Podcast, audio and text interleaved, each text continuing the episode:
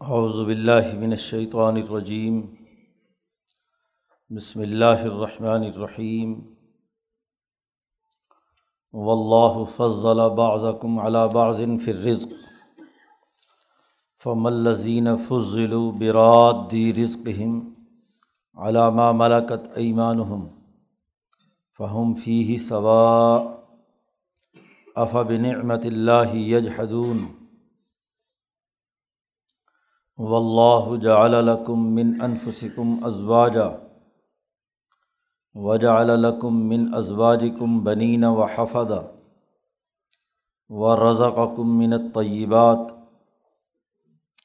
If بالباطل یؤمنون و بنعمت اللہ ہم یکفرون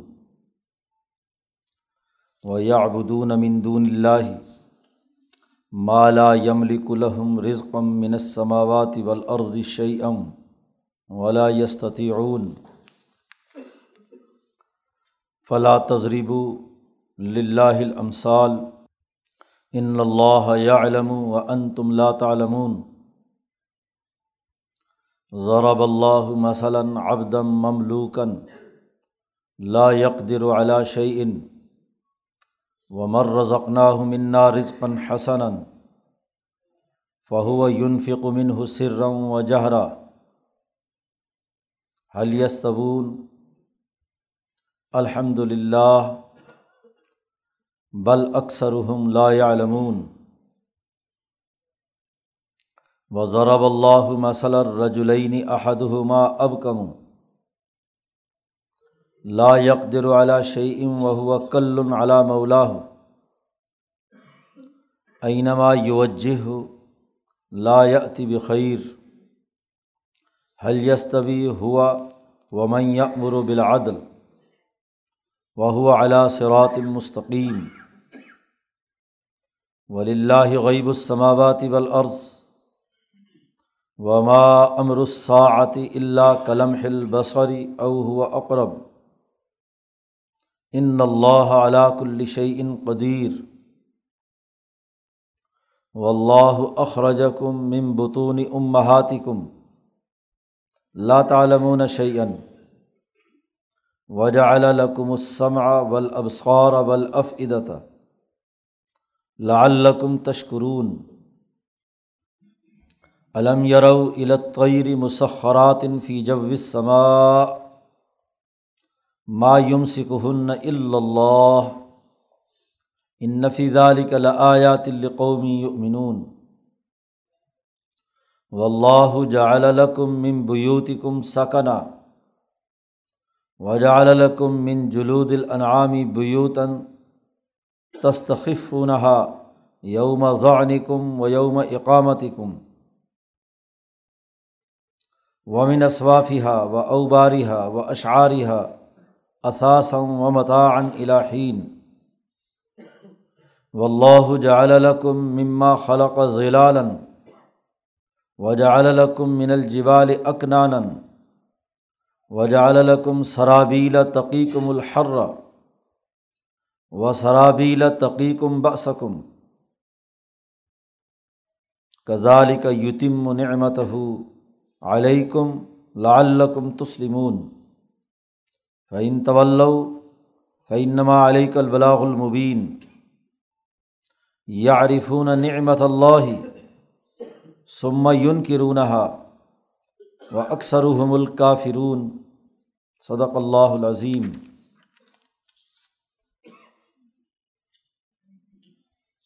اللہ کے انعامات کا تذکرہ چل رہا ہے شروع صورت میں ایک حقیقت واضح کی گئی تھی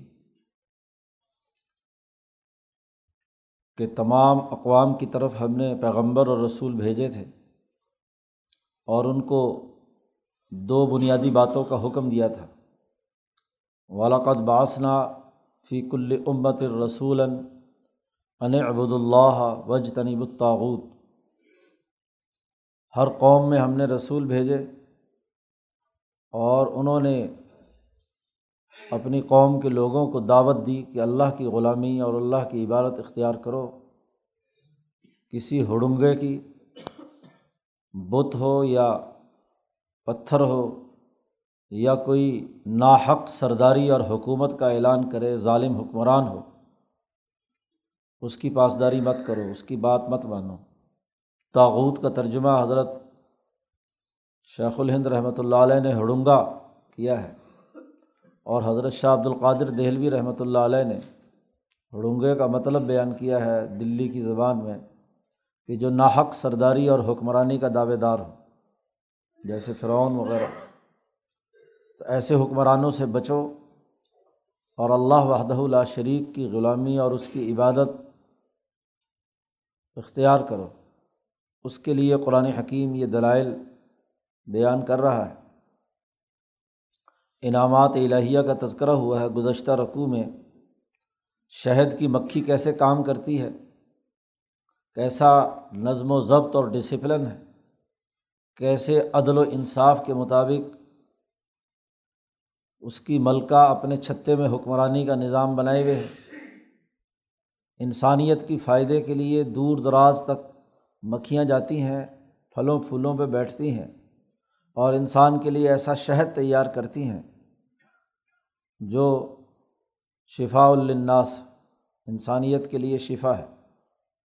ایسے ہی یہ کتاب مقدس قرآن حکیم اور اللہ کی عبادت اور اس کی غلامی کے اثرات اور نتائج یہ ہیں کہ یہ تعلیم بھی انسانیت کے لیے شفا بخش ہے۔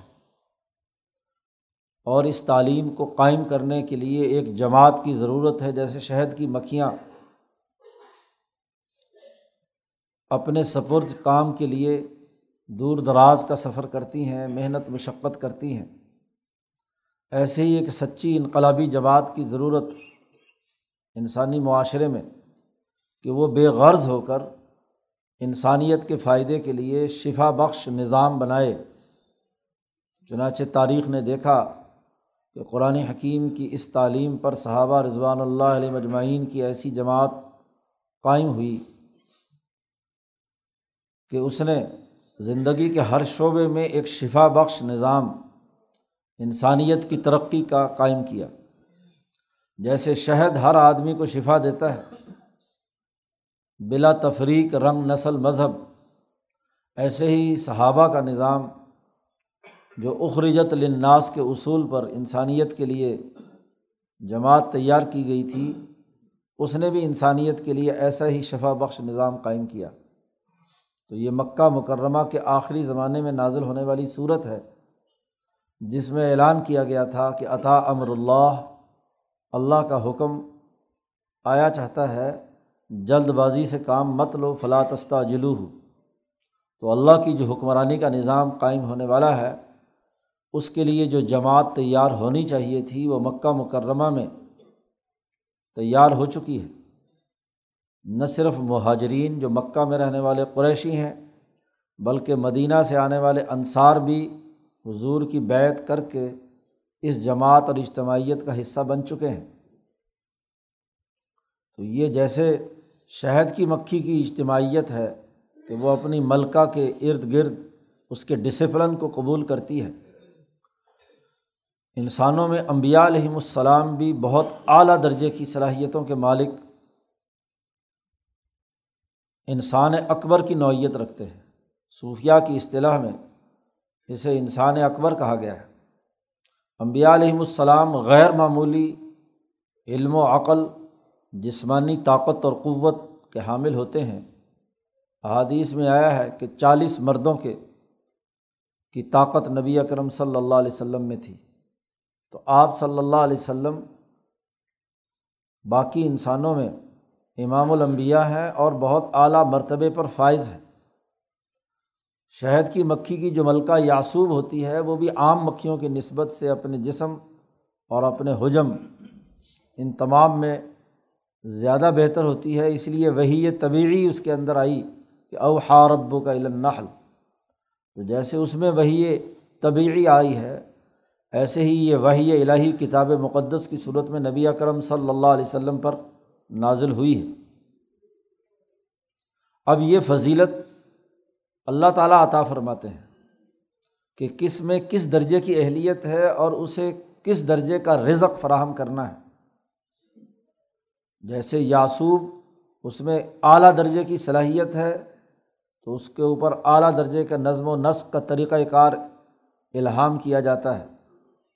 اور حضور اقدس صلی اللہ علیہ وسلم کا وجود گرامی وہ اتنے اعلیٰ درجے کا ہے کہ آپ امام الانبیاء بنا کر بھیجے گئے ہیں۔ اسی طرح وہ جو جماعت صحابہ کی تیار ہوئی حضور کی تربیت سے الاظم لوگوں کی، بالخصوص خلفۂ راشدین، عشرہ مبشرہ یا غزوہ بدر کے شرکاء، بدرین، ان کو بھی اعلیٰ درجے کی فضیلت دی گئی ہے۔ تو اللہ تبارک و تعالیٰ اس رقوع میں اس حقیقت کی نشاندہی کرتے ہیں کہ دیکھو و اللہ فض ضلع بعضم بازن پھر رزق رزق انسان کی وہ تمام چیزیں جس سے اس کی ضروریات اور تقاضے پورے ہوتے ہیں، جس میں اس کی جسمانی ساخت بھی، اس کی روحانی قوت بھی، اس کے کھانے پینے اور غذا کی طاقت اور صلاحیت بھی۔ امام شاہ ولی اللہ دہلوی نے لکھا ہے کہ انسان، بہیمیت اور ملکیت دونوں سے مرکب ہے۔ جس کے تفصیلی دلائل حجرت اللہ میں شاہ صاحب نے دیے ہیں۔ اور پھر سطعات میں ایک بہت بہتر اور عمدہ ترین سطح میں ایک حقیقت واضح کی ہے کہ جب دو چیزوں سے انسان مل کر بنا ہے تو ہر ایک کی ایک غذا اور رزق ہے۔ بہیمیت کا بھی اپنا رزق ہے۔ اور ملکیت کا بھی اپنا رزق ہے۔ اس کا ایک کھانا ہے رزق اور پھر اس کے مطابق اسے عملی نظام بنانا ہے۔ اور اپنی ریاست قائم کرنی ہے۔ تین الفاظ شاہ صاحب نے وہاں بیان کیے ہیں۔ مرتا، مسرح اور مقام۔ تینوں کے لیے شاہ صاحب نے کہا اس کی چراگاہ ہے۔ جہاں وہ چرتا ہے، جانور جیسے۔ اور ملکی روح جو ہے، اس کے لیے بھی ایک وسیع میدان ہے اور وہ وہاں سے علوم حاصل کرتی ہے۔ اور پھر ان تمام کے ملنے سے شاہ صاحب نے وہاں کہا کہ ریاست قائم کرتا ہے۔ پر گفتن و ریاست قائم کردن، یہ صلاحیت اس انسان کے اندر پائی جاتی ہے۔ تو جب انسان کو رزق دیا جاتا ہے، تو وہ اس کی جسمانی ساخت کے مطابق بھی اور اس کی روحانی ساخت کے مطابق بھی، رزق علمی بھی اور رزق عملی بھی، جسمانی خوراک بھی جو وہ وہاں سے حاصل کرتا ہے۔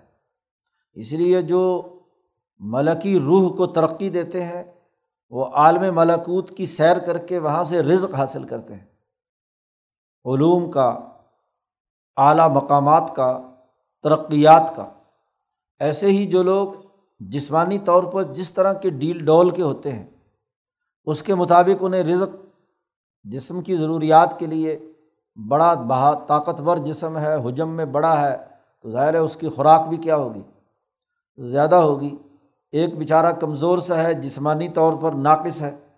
جیسا کہ آگے دو مثالوں میں بات واضح کی جا رہی ہے۔ تو اس کی خوراک اور رزق بھی اتنا ہی ہوگا، وہ ایک چپاتی کھا کے کہے گا، پیٹ بھر گیا میرا۔ تو یہ جو انسانوں میں رزق کے حصول کا جو فطری تفاوت ہے، اب اجتماعی طور پر دسترخوان میں بیٹھے ہوئے روٹی سب کے لیے ہے۔ اب ایک آدمی کی ضرورت دو، تین روٹیاں ہیں تو وہ وہ کھا سکتا ہے۔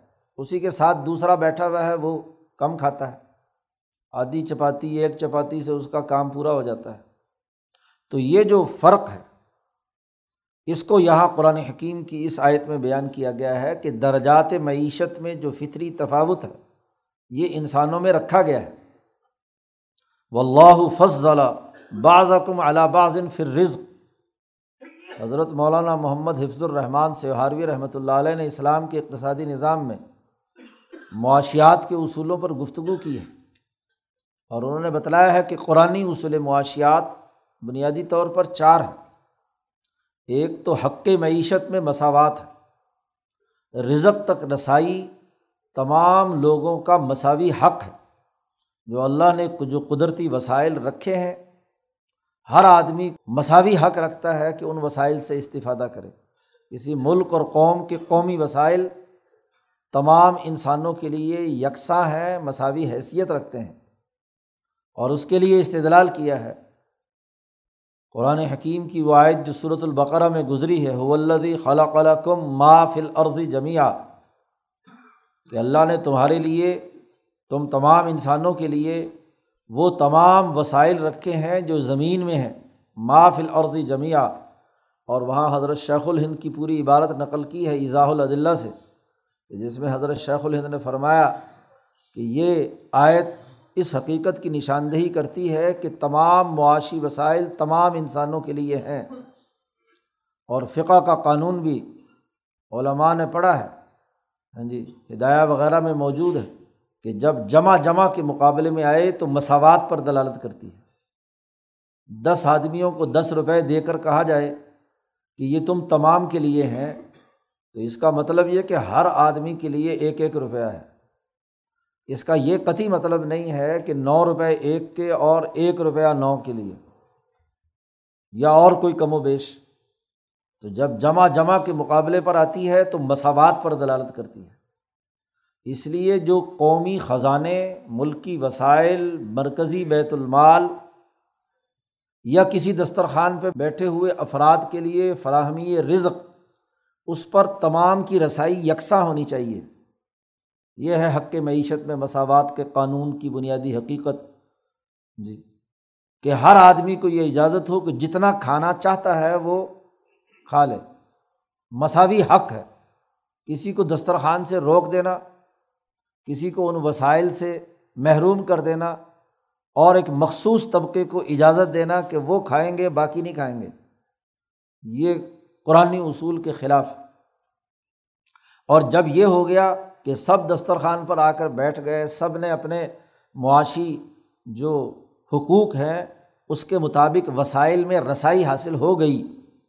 تو اب کھائے گا یا کام کاج تو کرے گا اپنی استطاعت کے مطابق۔ وہ دو روٹی کھائے، ایک کھائے، تین کھائے، چار کھائے، پانچ کھائے، دس کھائے۔ جتنی پیٹ میں گنجائش اور صلاحیت اور استعداد ہوگی، اسی کے مطابق نتیجہ نکلے گا۔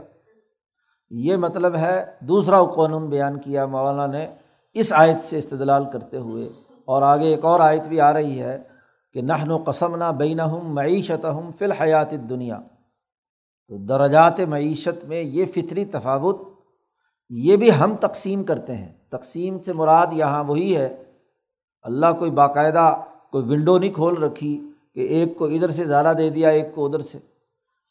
تقسیم کا مطلب یہی ہے کہ ہر انسان میں جیسی استطاعت جتنی صلاحیت، جتنی طاقت اور قوت ہوتی ہے، اس کے مطابق ان وسائل سے وہ استفادہ کرتا ہے۔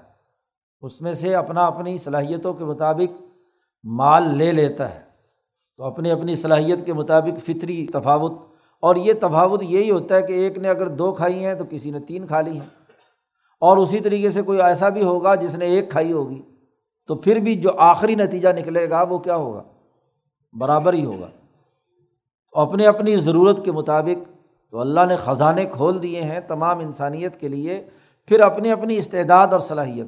اور یہ غذا نہ صرف جسمانی ضروریات یعنی معاشی، بلکہ روحانی غذا حاصل کرنے کے اعتبار سے بھی رسائی ہر ایک کے لیے ہے۔ کسی پر پابندی نہیں لگائی جا سکتی کسی انسان پر کہ وہ اللہ سے تعلق قائم نہیں کر سکتا، وہ عالم ملکوت سے تعلق نہیں بنا سکتا، وہ اپنی روحانیت کو ترقی نہیں دے سکتا۔ دعوت ہر ایک کے لیے ہے۔ لیکن جب لوگ سلوک طے کرتے ہیں، عالم ملکوت سے ربط پیدا کرتے ہیں، تو ہاں جی جیسی ہمت، جیسی صلاحیت، جیسی استعداد ہوتی ہے، اس کے مطابق ہی حاصل کرتے ہیں۔ یہ نہیں ہوتا کہ ہر ایک کو کوئی نبی یا کوئی ولی یا کوئی پیر سارے اپنے مریدوں کو مساوی طور پر ان کے دماغ کے اندر ملکیت الٹ دے اور ان کو کسی اونچے مقام پر پہنچا دے۔ ہاں جی اپنی اپنی استعداد کے مطابق۔ جی ماں باپ سب بچوں کی یکساں پرورش کرتے ہیں، لیکن جس بچے میں جیسی صلاحیت اور استعداد ہوتی ہے، اس کے مطابق وہ آگے بڑھتا ہے۔ لیکن وہ فرق کو اتنا بڑا طبقاتی نہیں ہوتا کہ جس کے اندر بہت زیادہ ظلم اور یا تاغوتیت کی شکل پیدا ہو جائے کہ ایک طبقہ دوسرے طبقے کے حقوق پر ڈاکہ ڈالے اور ظلم پیدا کرے۔ تو اس چیز کو یہاں واضح کیا جا رہا ہے۔ اب قرآن نے کہا کہ ہم نے یہ فضیلت دی ہے رزق میں۔ و اللہ اللہ تبارک و تعالیٰ ہی ہے جو بعض کو بعض پر رزق میں فضیلت دیتا ہے۔ اب تمہارا معاملہ کیا ہے؟ فم الدین فضلو برادی رزق ہم علامہ ملکت ایمان ہم فہم فی ہی ثوا اب تمہاری حرکت کیا ہے؟ کہ جن کو فضیلت دی گئی ہے، جنہوں نے اپنی محنت اور مشقت سے زیادہ کمائی حاصل کر لی تو وہ اس رزق کو اپنے غلاموں کو نہیں دیتے۔ جی ان کو واپس نہیں لوٹاتے۔ براد دی رزق ہم ان تک وہ رزق نہیں پہنچاتے۔ حالانکہ اب یہاں مفسرین کی دو آرا ہے حضرت مولانا حفظ الرحمان صاحب نے دونوں آرا ایک حاشیے میں اور ایک متن میں نقل کر دی ہیں۔ فہم فی ہی سوا، حالانکہ وہ کیا ہے؟ تمہارے جیسے انسان تھے، لیکن غلام ہے تو غلام کو تم رزق نہیں پہنچاتے۔ سوچو صحیح، غور و فکر کرو۔ فہم فی ہی سواؤن، وہ ان کے برابر اور مساوی، جسمانی نوعیت، صلاحیت، استعداد، بظاہر انسانی اعتبار سے ایک جیسے ہیں۔ لیکن جن کو فضیلت دی گئی ہے، وہ دوسروں کو، غلاموں کو، غلام معاشرے میں جہاں طبقاتی نظام پیدا ہو جائے، تو وہاں غلاموں کے حقوق سرے سے مفقود کر دیے جاتے ہیں۔ رزق کی فضیلت تو یہ تھی کہ جس کے ذریعے سے ہر آدمی اپنی اپنی صلاحیت کے مطابق کام کرے۔ لیکن اب یہ حضرت محمد مصطفیٰ صلی اللہ علیہ وسلم ہے جن کو عالم ملکوت سے اعلیٰ درجے کا علم حاصل ہوا ہے، فضیلت حاصل ہوئی ہے۔ لیکن ان کی ہر وقت جد وجہد اور کوشش کیا ہے کہ زیادہ سے زیادہ لوگوں تک میرا یہ علم پہنچے۔ وما اس علکم علیہ من اجرن ان اجر اللہ اللہ بغیر کسی معاوضے کے۔ یہ ابو بکر صدیق ہیں، یہ عمر فاروق ہیں، یہ صحابہ کی جماعت ہے۔ جیسے شہد کی مکھی اپنے ذمے کا کام کرتی ہے انسانی فائدے کے لیے شہد بنانے کا۔ ایسے ہی اچھا اور صحیح معاشرہ وہ ہے کہ جس میں انسان دوسروں کی خیر خواہی کے لیے اپنا رزق بھی خرچ کرے۔ ابو بکر صدیق اپنا سارا مال اٹھا کر لا کر نبی اکرم صلی اللہ علیہ وسلم کے حوالے کر دیتے ہیں۔ رزق اللہ نے ان کی صلاحیت اور استعداد اور تجارت کی اہلیت کے سبب ان کو بڑا دیا۔ اور وہ صلاحیت ساری کی ساری جس سے رزق جمع ہوا تھا، تو وہ سب کا سب لا کر غزبۂ تبوک میں حضور کے آگے رکھ دیا۔ عمر فاروق نے اپنے گھر کا آدھا سامان لا کر رکھ دیا، جس کے پاس جتنی ضرورت تھی۔ حتیٰ کہ وہ صحابہ جن کے پاس مال نہیں تھا، وہ محنت مشقت کر کے، سارا دن مزدوری کر کے اگر ایک سا کھجور کا ملا ہے تو وہ بھی اللہ کے راستے میں دے دیا۔ تو جس کو فضیلت دی گئی، جس میں اہلیت اور صلاحیت ہے، اس کا تو فریضہ ہے کہ وہ اس رزق میں لوگوں کو اپنے ساتھ شریک کرے۔ لیکن ان کا معاملہ کیا ہے؟ ان ظالموں کا جو تاوت کے پیچھے چلتے ہیں کہ یہ اپنے ان غلاموں کا حق ادا کرنے کے لیے تیار نہیں ہے برابر ہونے کے باوجود۔ یا ایک ترجمہ یہ کہ برابر ہونے کے باوجود۔ اور یا یہ کہ اس لیے نہیں دیتے کہ کہیں فہم فی ہی صبا کہیں وہ ہمارے برابر نہ آ جائیں۔ ان کو برابر بٹھانے کے ہاں جی لیے تیار نہیں ہے جبکہ حضرت ابو ذر غفاری رضی اللہ تعالیٰ عنہ سے حضور نے فرمایا کہ جو کچھ تم خود کھاؤ، اپنے غلام کو کھلاؤ۔ جو کچھ پہنو، وہ اسے پہناؤ۔ تو یہ جو حقوق ادا کرنے کے لیے نبی اکرم صلی اللہ علیہ وسلم یہ ہدایت دے رہے ہیں۔ اب یہاں واضح کیا کہ تمہارا عمل یہ ہے۔ آفا بن نعمت اللہ یہ جہدون کیا تم اللہ کی نعمتوں کا انکار کرتے ہو؟ کہ اس میں کئی جامع پہلو آ گئے، مفہوم کلی عیسائیت کا یہ ہے کہ اب حضور کو اللہ نے یہ نعمت دی ہے، تو اب تم حضور سے حسد کرتے ہو۔ یارفون ہو کما یارفون ابنا اہم جانتے پہچانتے ہو اور پھر حسد کی وجہ سے نہیں مانتے۔ یا جہاں یہ بات آئی تھی نہن و قسم نہ بین ہوں معیشت ہوں فی الحیات دنیا وہیں اللہ نے کہا کہ وہ لوگ یہ کہتے ہیں، یہ اس کے جواب میں تھی بات، کہ وہ لوگ یہ کہتے ہیں کہ یہ لولا نزلہ حاضل قرآن و علا رجلم من القریت عظیم۔ یہ قرآن اگر نازل ہوتا تو مکہ اور طائف کے کسی مالدار کے اوپر اترتا، کسی سردار پر اترتا۔ وہاں اللہ نے کہا ہے کہ ہم دنیا کی معاشی زندگی کے امور کا رزق، علمی اور عملی، وہ ہم تقسیم کرتے ہیں، تمہارے پاس تو نہیں یہ اختیار۔ کہ تم طبقاتی بنیادوں پر سرمایہ داروں کے لیے کہو کہ قرآن ان پر نازل ہو، ظالم سرداروں کے لیے کہو کہ ان پر قرآن نازل ہو، یہ تم تو تقسیم نہیں کر رہے۔ تو اللہ کی نعمت ہے، اللہ نے جس کو چاہا عطا کی اور اسی کو چاہا جس کے اندر اہلیت اور صلاحیت تھی۔ نبی اکرم صلی اللہ علیہ وسلم میں اعلیٰ درجے کی صلاحیت تھی، اس لیے آپ کی ذات گرامی پر وہی الہی نازل کی۔ اور پھر جس جس میں یہ صلاحیت جس جس درجے کی تھی، اس نے مشکات نبوت سے فیض حاصل کر کے اس علم کو جذب کر کے انسانیت کی خدمت کے لیے کردار ادا کیا۔ تو تم اللہ کی اس نعمت کا انکار کرتے ہو۔ اور جب تم اللہ کی عبادت نہیں کرتے اور بتوں کے پیچھے دوڑتے ہو یا ظالم حکمرانوں کے پیچھے دوڑتے ہو، تو دراصل اللہ کی اس نعمت کا انکار کر رہے و اللہ جم من انفسکم ازواجن اللہ وہ ہے جس نے تمہارے لیے، تمہارے میں سے ہی تمہاری بیویاں پیدا کی تمہارے لیے بنائی ازواج جوڑے بنائے۔ دنیا میں جوڑے ہی ہیں، مرد اور عورت۔ عورت کے لیے مرد اور مرد کے لیے عورت۔ تو کتنی بڑی نعمت تمہیں دی۔ اب یہ انعامات الہیہ کا تذکرہ چل رہا ہے۔ و اللہ جعلکم من ازواجی کم پھر تمہاری بیویوں سے تمہارے لیے بیٹے، پوتے پڑ پوتے آگے نسل چلتی ہے۔ یہ انعام تم پر کیا۔ اور پھر وہ رضا کا کم منت یہ بات ہی اور پھر تمہیں پاکیزہ رزق میں سے دیا۔ کھانا، پینا، پہننا۔ پھر جیسی علمی صلاحیت ہے، اس کے مطابق علم کی فراہمی کا نظام بھی تو ہم نے ہی دیا۔ امبیا علیہم السلام کے ذریعے سے ہی دنیا میں معاشی علوم بھی آئے۔ مولانا سندھی رحمۃ اللہ علیہ فرماتے ہیں کہ دنیا کے جتنے بنیادی معاشی علوم ہیں، زراعت ہو، تجارت ہو اور صنعت ہو، آج بھی تمام ماہرین معاشیات کے مطابق یہی مینز آف پروڈکشن ہے پیداوار کے بنیادی ذرائع یہی تین ہیں۔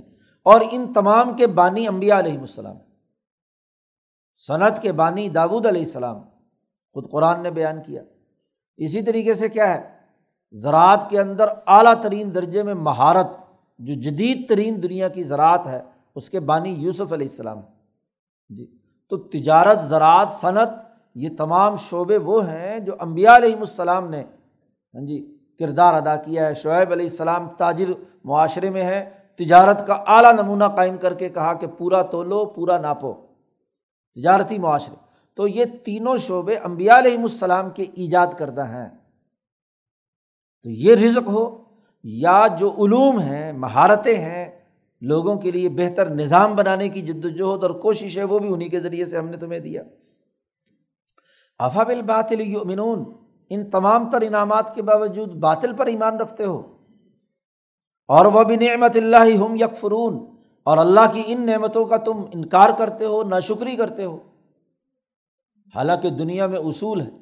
کہ کوئی آدمی کسی کے ساتھ بھلائی کرے اور اس کے اوپر کوئی نعمت یا انعام کرے تو آدمی اس کا احسان مند ہوتا ہے، اس کی بات مانتا ہے کہ اس نے میری کڑے وقت میں میری ضرورت پوری کی ہے۔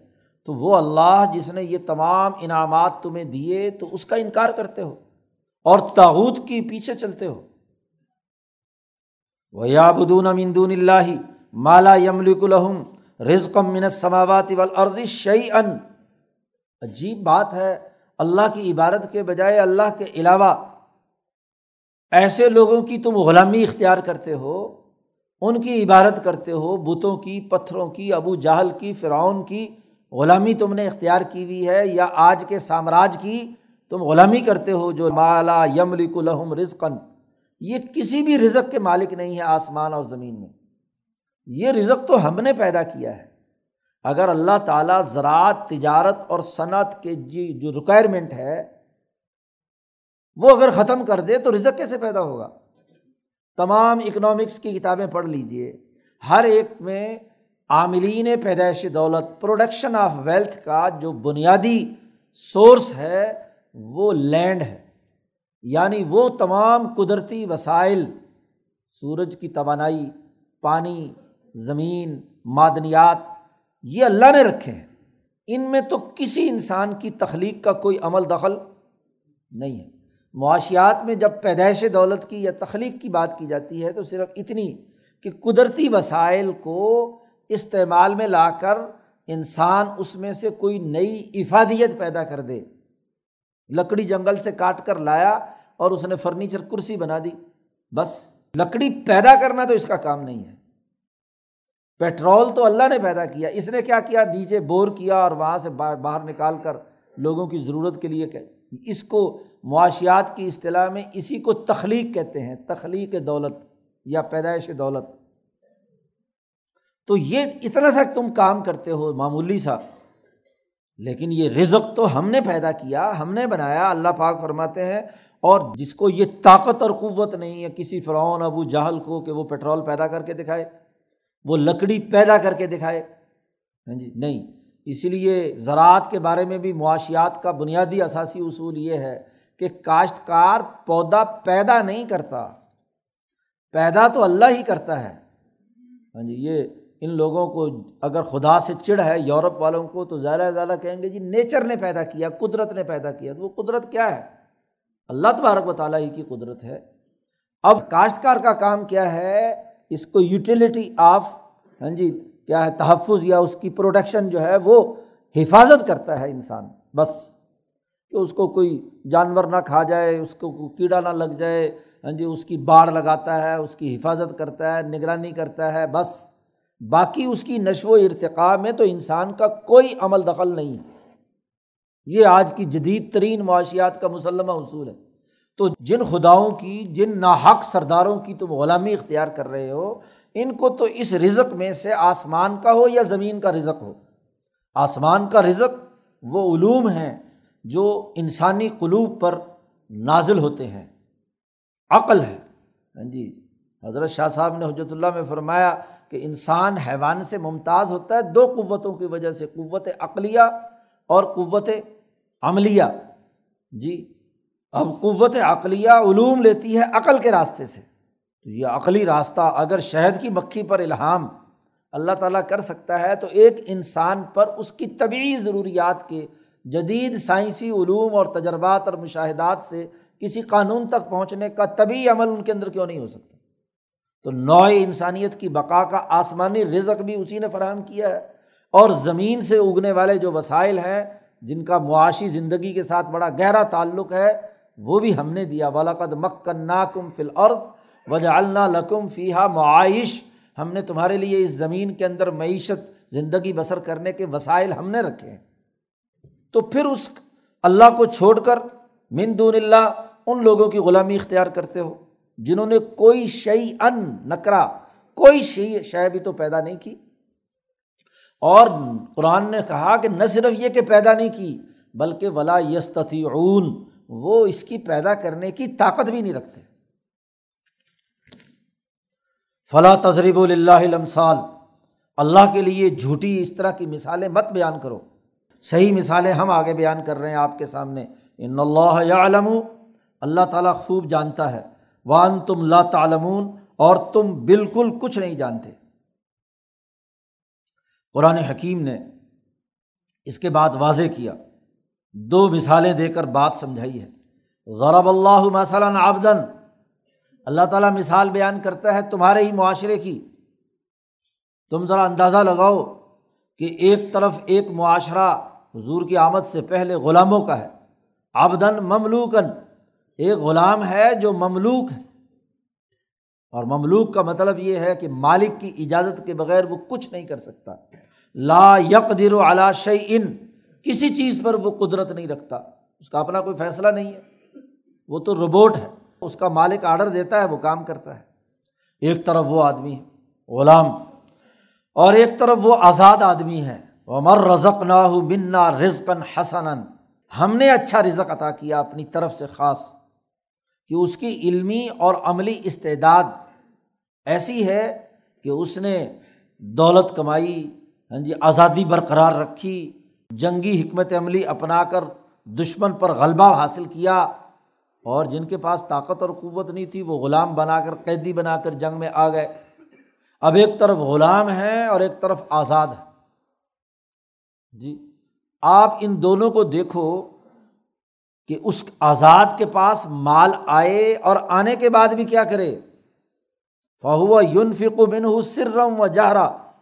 اپنی محنت مشقت سے اس نے مال کمایا۔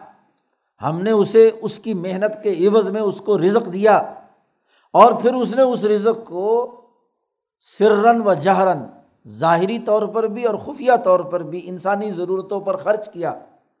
خود اس غلام کی پرورش بھی کی، اس کی ضروریات بھی پوری کی۔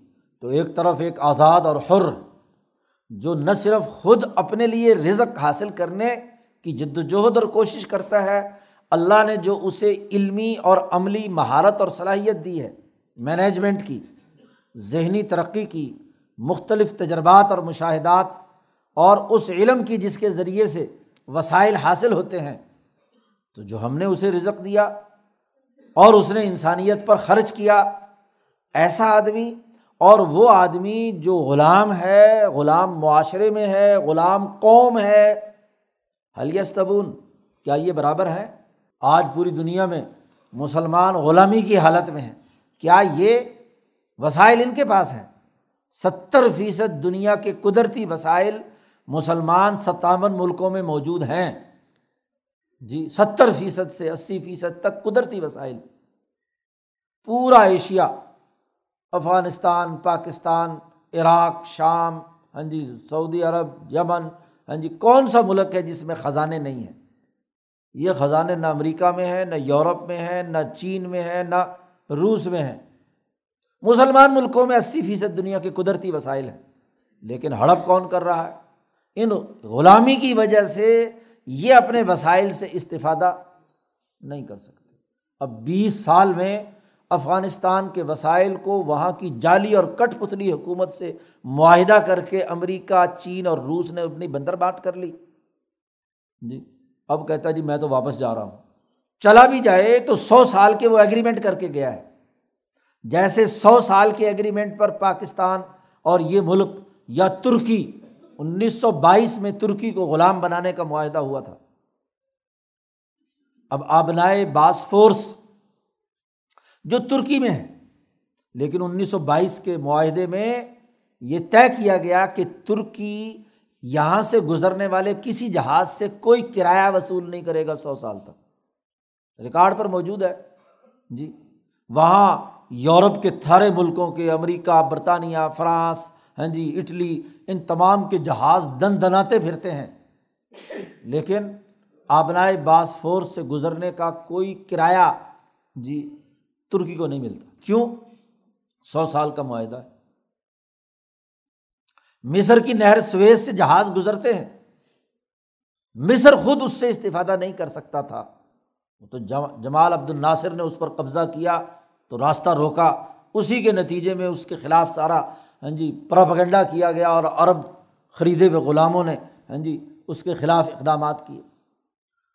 اسی طریقے سے وہ خفیہ معاہدہ جو سعودی عرب سے انیس سو سولہ میں ہوا، انیس سو بائیس میں پھر اس کی تجدید ہوئی۔ اور انیس سو بتیس میں جب ریاست بنی تو اس وقت وہ معاہدہ ہوا۔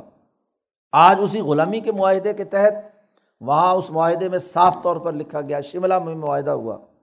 ہیں یہاں ہندوستان میں۔ ہاں جی یہاں کا وائسرائے اس نے معاہدہ کیا کہ سعودی عرب میں کی کوئی کنواں، کوئی معدنی وسائل، کوئی زمین اعلی سعود اپنی مرضی سے فروخت نہیں کر سکتے، جب تک کہ برطانیہ اجازت نہ دے۔ ہماری اجازت کے بغیر کچھ نہیں کر سکتے۔ اور ماشاء اللہ اسی اصول پر جب سعودی عرب سے یہ معاہدہ اس اصول پر ہوا سو سال کے لیے، تو آپ کا کیا خیال ہے؟ ہندوستان، پاکستان، یہ مفت میں آزاد کر دیے گئے ہیں۔ یہ بھی معاہدات کے پابند ہیں۔ اور آپ کا کیا خیال ہے کہ افغانستان پر بلا وجہ جنگ مسلط کی تھی؟ ہاں جی اتنے اربوں ڈالر۔ اب یہ تو بتلایا جاتا ہے کہ اتنے ٹریلین ڈالر امریکہ نے افغانستان میں خرچ کیے ہیں۔ لیکن سوال یہ کہ بیس سال میں کتنے ٹریلین ڈالر کی وہاں سے معدنیات نکالی ہیں؟ دنیا کی سب سے مہنگی ترین دھات وہ افغانستان میں اسی فیصد ہوتی ہے۔ ساری جنگ اس کے لیے لڑی گئی، اس پر قبضہ کر لیا گیا، معاہدات ان کٹھ پتلی حکومت سے ہو گئے۔ اب جو حکومت بھی بنے گی، جو حکومت بھی بنے گی، یاد رکھ لو، چاہے مولویوں کی بنے، پیروں کی بنے ہاں جی لیڈروں کی بنے، مسلمانوں کی بنے، وہ اسی، اس سو سالہ معاہدے کو پورا کرے گی جی۔ تو یہ غلامی ہے۔ ایک طرف یہ غلام ملک ہے ابدن مملوکن لا یقدر شعین جی یہ کوئی قدرت نہیں رکھتے۔ اور ایک طرف وہ ہے جن کے پاس مال ہے اور ان کے مال کا معاملہ یہ کہ یونفکو بن سرم و جہرن والا کام بھی نہیں کرتے۔ اور اگر سرن کہیں خرچ بھی کرتے ہیں تو اس سے زیادہ کما لیتے ہیں۔ فروری دو ہزار سترہ میں آپ کی پارلیمنٹ میں آپ کے منسٹر نے وزارت خزانہ کا جو وزیر ہے، اس سے سوال کیا گیا۔ اس سے سوال پوچھا گیا کہ جولائی سے ہمارا مالیاتی سال شروع ہوتا ہے، تو یکم جولائی سے لے کر آج فروری تک ان آٹھ مہینوں میں کتنا قرضہ باہر سے آپ کے پاس آیا اور کتنے پیسے یہاں کی کمپنیاں، یورپ کی مال ملٹی نیشنل کمپنیاں یہاں سے کتنی دولت لے کر چلی گئیں؟ تو آن دی ریکارڈ آپ کے وزیر نے اسمبلی کے اندر اس بات کا ہاں جی وہ وہاں کوئی غلط بیانی نہیں ہو سکتی۔ جھوٹا بیان داخل نہیں کیا جا سکتا۔ تو وہاں اس نے اعتراف کیا کہ صرف پانچ سو ارب باہر سے قرضہ ہمارے پاس آیا ہے۔ وہ بھی ہمارے نام قرضہ لگا ہے۔ اور آٹھ سو ارب یہاں سے کمپنیوں نے پرافٹ کے طور پر باہر بھیجا ہے۔ جی۔ تو اس سے بڑا ظلم کیا ہے؟ کہ ایک طرف آبدن مملوکن لا یکدر والا شعین اور ایک طرف وہ طاقتور لوگ۔ جی تو اب دونوں کیا حل یس تبون برابر ہے؟ نہیں، کوئی برابری نہیں ہے۔ تم برابر نہیں سمجھتے، مساوات نہیں سمجھتے۔ حالانکہ تمام انسانوں کے لیے ہم نے وسائل معاش رکھے تھے خلا خلا کم محفل عرض جمیا تو اب اس کے اوپر لوٹ مار کر کے تم اس میں سے لے جاتے ہو۔ ذرا اندازہ لگاؤ، آزاد اور حریت پسند لوگوں کی نعمت کتنی اونچی ہے۔ اب صحابہ نے یہی کیا کہ یہ جماعت آیا چاہتی ہے اور یہ جماعت آ کر انفاق بھی کرے گی اور غلامی کی لانت سے بھی نجات دلائے گی۔ آزادی اور حریت پیدا کرے گی، بلال میں پیدا کی، یاسر میں پیدا کی، سہیب میں پیدا کی۔ الحمد للہ اللہ کی تمام تعریفیں ہیں۔ اللہ نے یہ سب کچھ ہاں جی پورے وسائل کو درست طور پر خرچ کرنے کا رزق فراہم کیا ہے۔ بل اکثر ہم لا عالمون تم ان کی اکثریت بالکل نہیں جانتی اس کے پاس کوئی علم نہیں ہے۔ تو تم اپنے محاورے کے اندر بھی غلام اور آزاد کے درمیان فرق کرتے ہو۔ تو تمہاری حالت ابدن مملوکن کسی ہے۔ اور نبی جس پر وہی آئی ہے، اس پر جو علم اور رزق آیا ہے، وہ انسانیت کے لیے سرن و جہرن خرچ کر رہا ہے۔ اسی طرح ایک دوسری مثال دی۔ ضرب اللہ مسل الرجلینی اللہ تعالیٰ مثال بیان کرتا ہے دو آدمیوں کی۔ احدہما اب کموں ان میں سے ایک جو ہے وہ گونگا ہے، بہرا ہے۔ لا یکدر والا شعین کوئی کام نہیں کر سکتا۔ وہ ہوا کل اعلیٰ مولا ہو وہ اپنے مولا پر بوجھ ہے۔ اس کے سارے خرچے اس کے مولا کو کیا ہے؟ کرنے پڑتے ہیں۔ جس کے ساتھ وہ جڑا ہوا ہے مول العطاقہ ہو یا مول الموالات ہو۔ پرانے زمانے میں کمزور لوگ جو ہیں، اس طرح کے ہاں جی جو خود کام کاج نہیں کر سکتے، کسی کے ساتھ اٹیچ ہو جاتے تھے، موالات کر لیتے تھے کہ میری جو ضروریات ہیں اور اگر کچھ مجھ سے جرم سرزد ہو جائے تو اس کی عقل تمہیں دینی ہے، اس کی دیت تمہیں دینی ہے۔ اور اگر میں مر گیا تو میری جو کچھ جمع پونجی ہوگی، اگر میرا کوئی وارث نہ ہو تو وہ تمہارا ہے۔ تو یہ ایک موالی جسے کہتے ہیں عام طور پر اصطلاح استعمال کی جاتی ہے، تو یہ موالات والا جو معاملہ ہے۔ تو قرآن کہتا ہے کہ دیکھو، وہ اپنے اس مولا پر بوجھ ہے۔ ایک طرف تو ایسا۔ اور وہ غلام ایسا ہے کہ اینما یوجی ہو لا یاتی بخیر۔ جس طرف بھی وہ توجہ دے تو کبھی خیر کا پہلو اس کے اندر کوئی چیز لے کر نہ آئے۔ ایک طرف وہ ہے اور ایک طرف وہ آزاد اور حریت پسند ہے۔ کہ میں یا مرو بلادلی جو عدل و انصاف کا نظام قائم کیے ہوئے ایک تو خود دوسروں پر بوجھ ہے اور ایک وہ جس نے عدل و انصاف کا سسٹم قائم کیا، تو کیا گونگا، بہرا، دوسروں پر بوجھ وہ آدمی اور یہ جو عدل و انصاف کا نظام قائم کرنے والا، یہ دونوں آدمی برابر ہو سکتے ہیں؟ نہیں ہو سکتے۔ یہ صحیح مثالیں ہیں دو۔ تم لوگ وہ ہو جو ابدن مملوک لا یکدرو یا وہ آدمی احدہما اب کم لا یکدر والا شعین تم جو حرکت بھی کرتے ہو الٹی تمہارے گلے پڑتی ہے۔ بدر لڑی تو بدر میں کیا شکست کھائی۔ عہد میں آئے تو پھر اپنا نقصان کر کے گئے۔ ہاں جی غزبۂ خندق میں آئے تو جس دفعہ بھی حملہ کیا مدینے پر شکست کھائی۔ بالآخر ہدیبیہ میں بھی شکست کھائی۔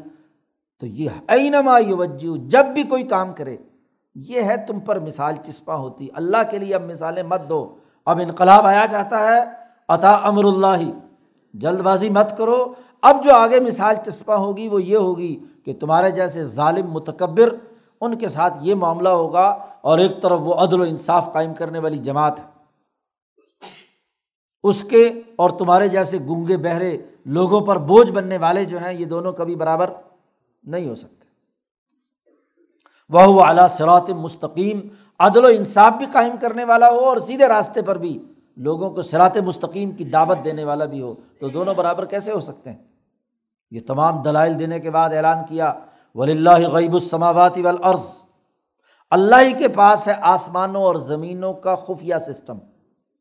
Dynamic system. آج جدید سائنس بھی تسلیم کر چکی کہ دنیا کا یہ ظاہری نظام اس کے پیچھے ایک ڈائنامک سسٹم ہے۔ جو ہمیں نظر میں نہیں آ رہا۔ نظروں سے اوجل ہے۔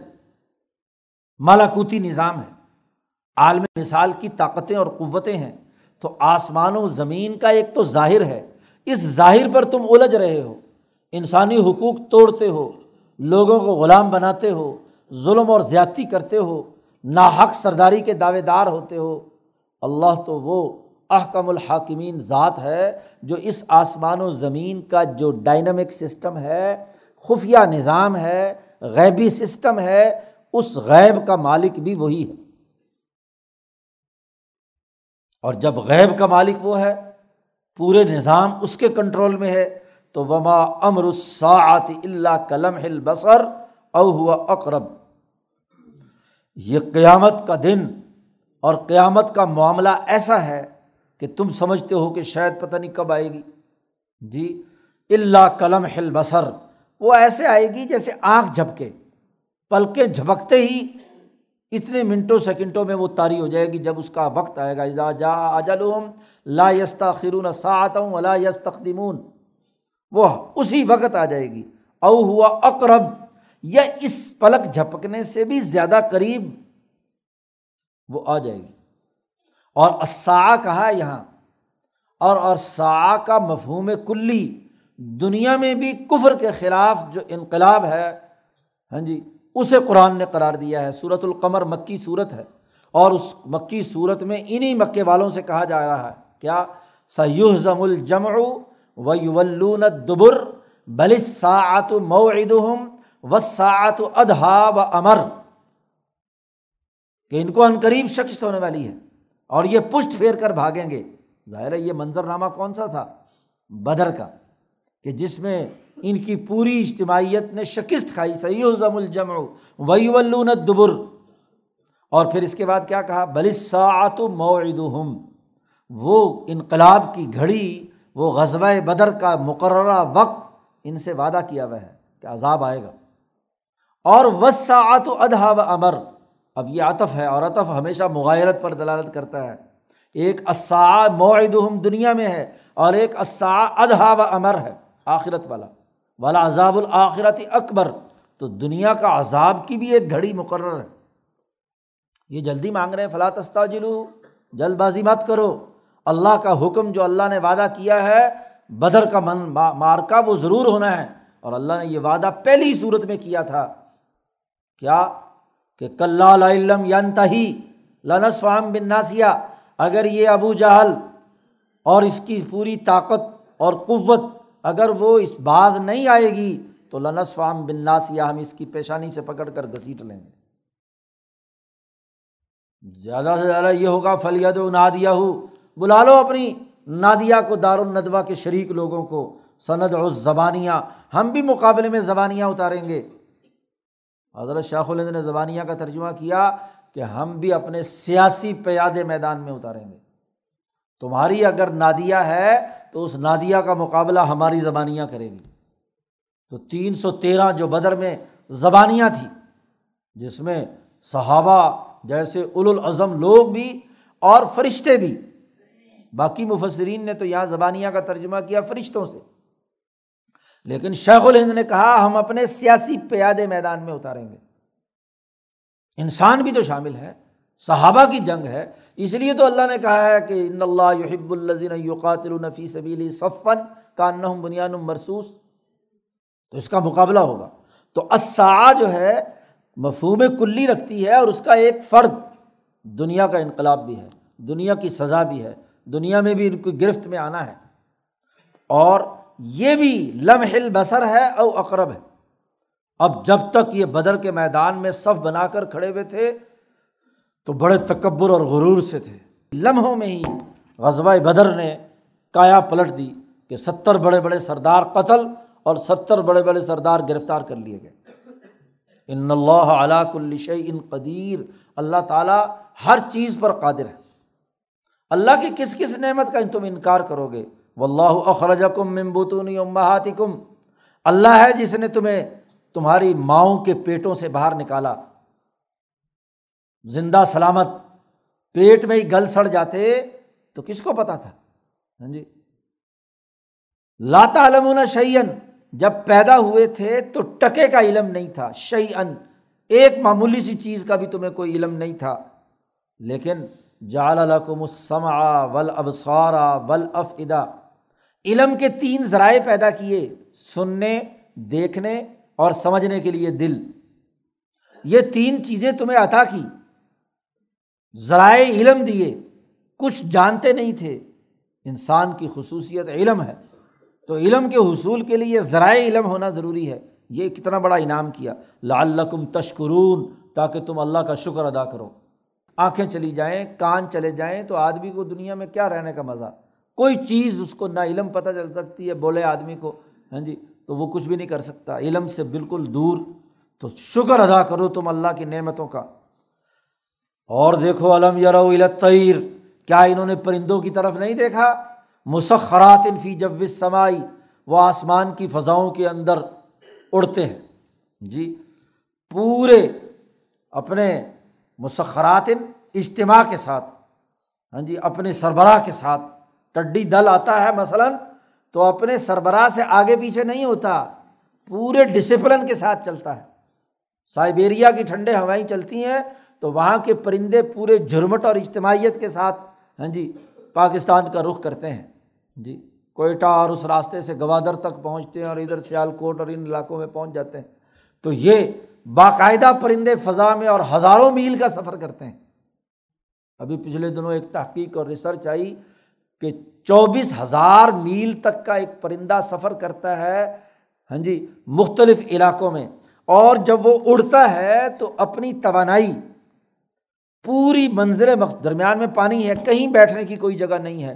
وہ وہاں تک پہنچتا ہے تو اپنی توانائی لے کر پہنچتا ہے۔ اور انداز اڑنے کا ایسا اختیار کرتا ہے کہ جس سے کم سے کم فیول خرچ ہو۔ اڑنے کے لیے کتنی پروٹین چاہیے؟ پہلے وہ پروٹین جمع کرتا ہے اور پھر اس پروٹین کو بھی خرچ کرنے کے لیے باقاعدہ مینجمنٹ کرتا ہے پرندہ کہ براہ راست فضا کو پھاڑنے کے بجائے وہ اب جہاز کو اسی اصول پر بنایا گیا ہے کہ وہ اس طریقے سے ترچھا ہو جب کہیں دباؤ آئے ہوا کا کہ فیول کم سے کم خرچ ہو تاکہ لمبے سفر کے لیے۔ جب وہ دوسری جگہ پر اترتا ہے تو سو فیصد میں سے صرف پانچ یا چار فیصد اس کا فیول رہ جاتا ہے۔ خدا نہ خواستہ وہاں نہ پہنچ سکے تو پھر کیا ہے؟ درمیان میں گر جائے۔ یہ پرندے جو فضا میں اڑ رہے ہیں مسخر ہیں۔ ہاں جی مسخرات فی جوس سمائی مایوم سے کہ اللہ ان کو کون فضا میں روکے ہوئے سوائے اللہ کے؟ تمہاری کون سی ٹیکنالوجی ہے؟ تمہارے جہاز تو حادثے کا شکار ہو جاتے ہیں۔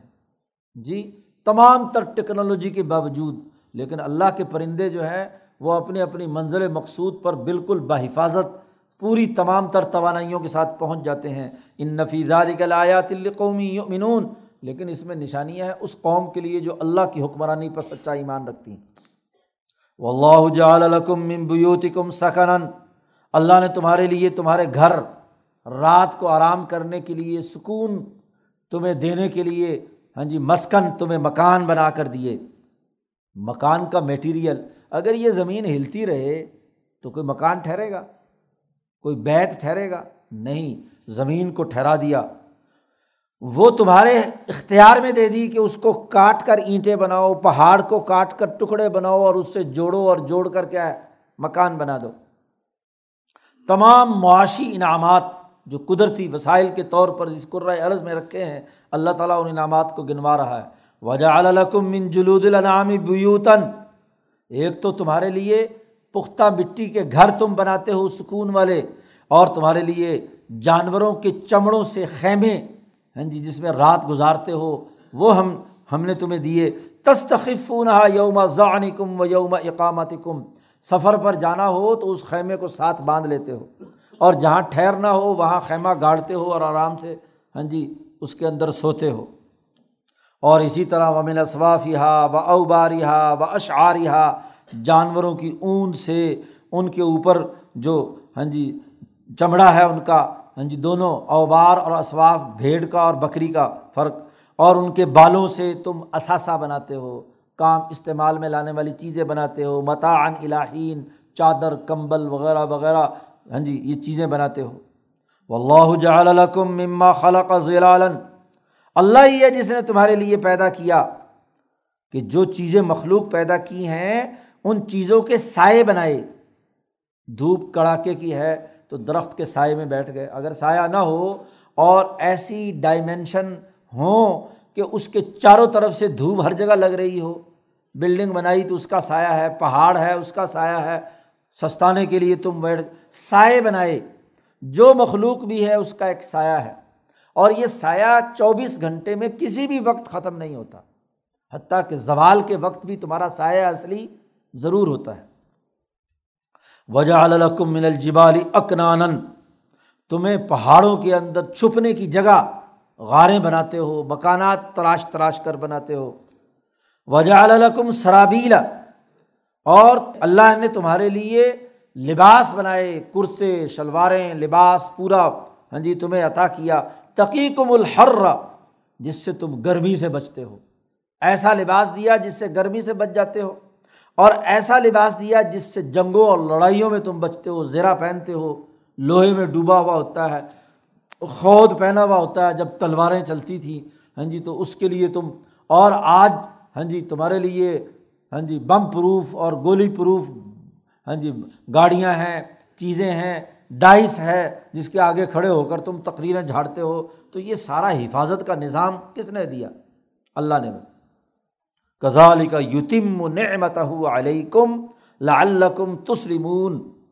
اسی طرح اللہ نے تم اپنی نعمتیں تم پر مکمل کی ہیں تاکہ تم اللہ کا حکم مانو۔ یتم و نعمت کا لفظ استعمال کیا ہے۔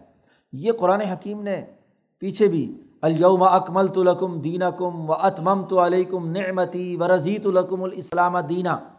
امام شاہ ولی اللہ دہلوی اجارت الخفا میں اس کی تشریح میں بیان کرتے ہیں، اتمام نعمت سے مراد خلافت اور حکمرانی ہے۔ نعمت دنیا کی حکمرانی، دنیا کی خلافت کا حصول، یہ اتمام نعمت ہے۔ اکمل تو لکم دین کم دین مکمل کر دیا، اس کے تمام علوم آ گئے، آخری آیت نازل ہو رہی ہے۔ اور تمہاری حکومت جو ہے اتمم تو علیکم نعمتی، اور ان دونوں کے مجموعے کا نام اسلام ہے۔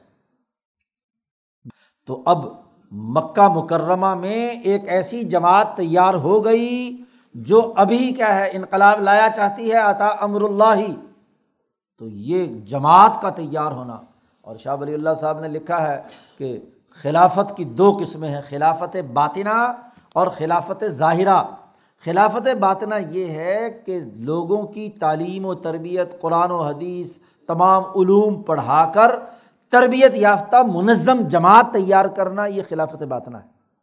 اور خلافت ظاہرہ یہ ہے کہ جب وہ جماعت حکمران بن جائے اور اس علم کے مطابق پورے معاشرے کا نظم و نسق چلائے، یہ خلافت ظاہرہ ہے۔ تو اب خلافت باطنہ مکمل ہو رہی ہے مکہ مکرمہ میں۔ اس لیے یہاں بھی لفظ یتم نعمت علیکم کا استعمال کیا ہے کہ یہ ایک درجے کی نعمت کہ اب یہ جماعت تیار ہو چکی ہے اگلے انقلاب کے لیے۔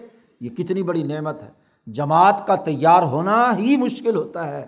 اور ایسی سرفروشوں کی صحابہ کی جماعت تیار ہو چکی ہے۔ لہٰذا ایک درجے کی نعمت مکمل۔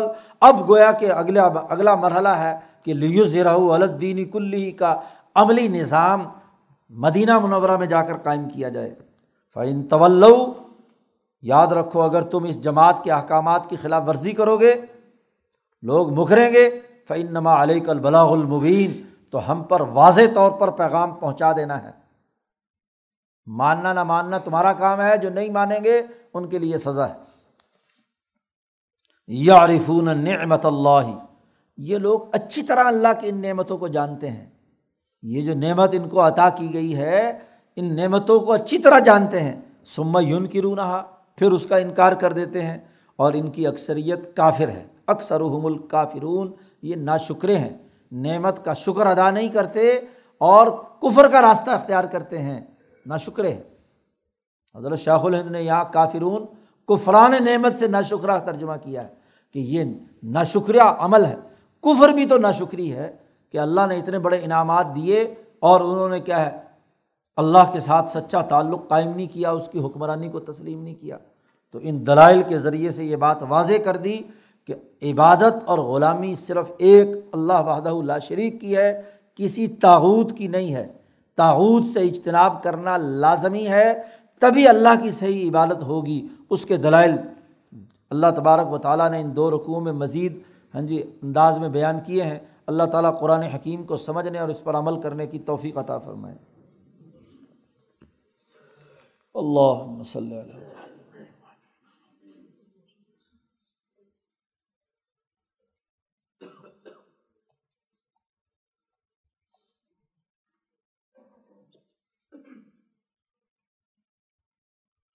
اجمائی